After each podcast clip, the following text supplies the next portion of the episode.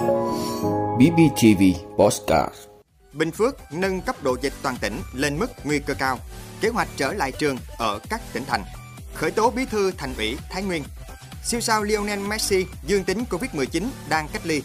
Sri Lanka đứng bên bờ vực phá sản trong năm 2022 vì Covid-19. Đó là những thông tin sẽ có trong 5 phút trưa nay ngày 3 tháng 1 năm 2022 của BBTV.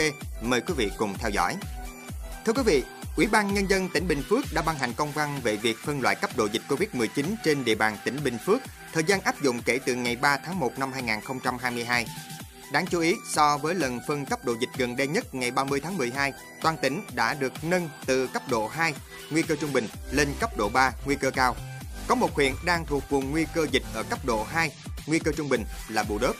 Có 10 trên 11 huyện thị xã thành phố ở vùng nguy cơ dịch cấp độ 3, gồm Đồng Xoài, Phước Long, Bình Long, Bù Gia Mập, Lộc Ninh, Hớn Quảng, Đồng Phú, Bù Đăng, Chân Thành, Phú Riềng.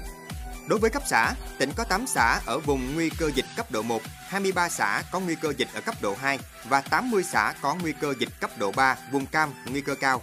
Như vậy đã tăng 38 xã so với thời điểm phân loại cấp độ dịch trước đó ngày 30 tháng 12 năm 2021. Thưa quý vị, theo kế hoạch 380 ban hành ngày 26 tháng 12, bắt đầu từ hôm nay 3 tháng 1, tỉnh Bình Phước tổ chức dạy học trực tiếp cho học sinh khối lớp 11 và 12 ở địa bàn có dịch Covid-19 cấp độ 1 và 2. Còn tại thành phố Hồ Chí Minh từ ngày mai 4 tháng 1, các cơ sở giáo dục được tổ chức dạy học trực tiếp cho học sinh các khối lớp 7, 8, 9, 10, 11, 12. Riêng xã đảo Thạnh An, Cần Giờ, học sinh từ lớp 1 đến lớp 12 được tới trường. Tỉnh Sóc Trăng cũng dự kiến cho học sinh chuyển sang học trực tiếp từ ngày 4 tháng 1 đối với cấp trung học phổ thông, ngày 10 tháng 1 đối với cấp trung học cơ sở, cấp tiểu học và mầm non từ ngày 14 tháng 2. Tại Đồng Nai, từ ngày 3 tháng 1, thành phố Biên Hòa thí điểm cho học sinh lớp 9 tại hai trường Trung học cơ sở Thống nhất và Trung học cơ sở Nguyễn Văn Trỗi đến lớp. Ngày 10 tháng 1, các khối còn lại tại hai trường này chuyển sang học trực tiếp. Cũng từ ngày 10 tháng 1, học sinh lớp 12, lớp 9, lớp 5 và lớp lá trường mầm non trên địa bàn đi học lại. Từ ngày 17 tháng 1, học sinh các khối lớp còn lại đến trường. Thưa quý vị, Công an tỉnh Thái Nguyên đã ra quyết định khởi tố vụ án thiếu trách nhiệm gây thiệt hại đến tài sản nhà nước xảy ra tại Ban Quản lý các khu công nghiệp tỉnh Thái Nguyên năm 2014. Cơ quan Cảnh sát điều tra cũng ra quyết định khởi tố bị can đối với ông Phan Mạnh Cường, Ủy viên Ban Thường vụ tỉnh ủy, Bí thư Thành ủy Thái Nguyên, nguyên trưởng Ban Quản lý các khu công nghiệp tỉnh Thái Nguyên về tội thiếu trách nhiệm gây thiệt hại đến tài sản nhà nước. Viện Kiểm sát Nhân dân tỉnh Thái Nguyên đã phê chuẩn quyết định khởi tố bị can của cơ quan điều tra đối với ông Phan Mạnh Cường.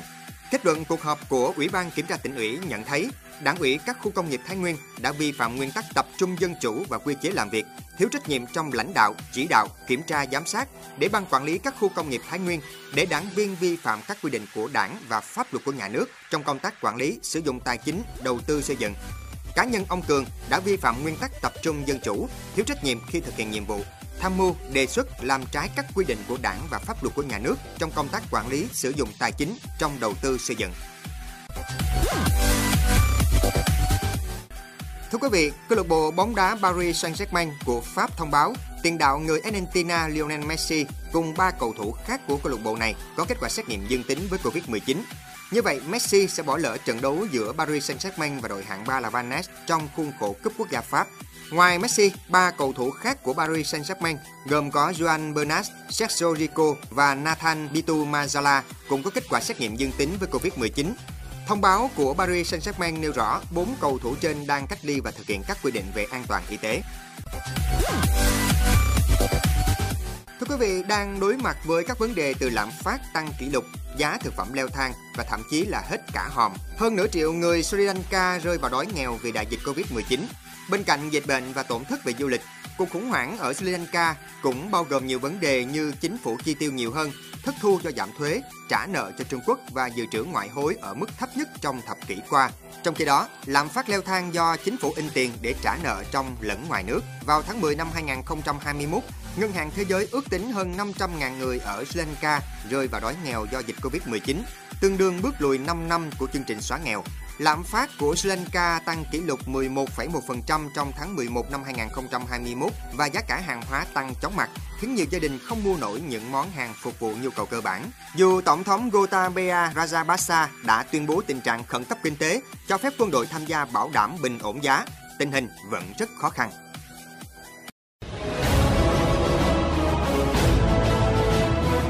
Cảm ơn quý vị đã luôn ủng hộ các chương trình của Đài Phát thanh Truyền hình và Báo Bình Phước. Nếu có nhu cầu đăng thông tin quảng cáo rao vặt, quý khách hàng vui lòng liên hệ phòng dịch vụ quảng cáo phát hành số điện thoại 02712 211 556 02713 887 065.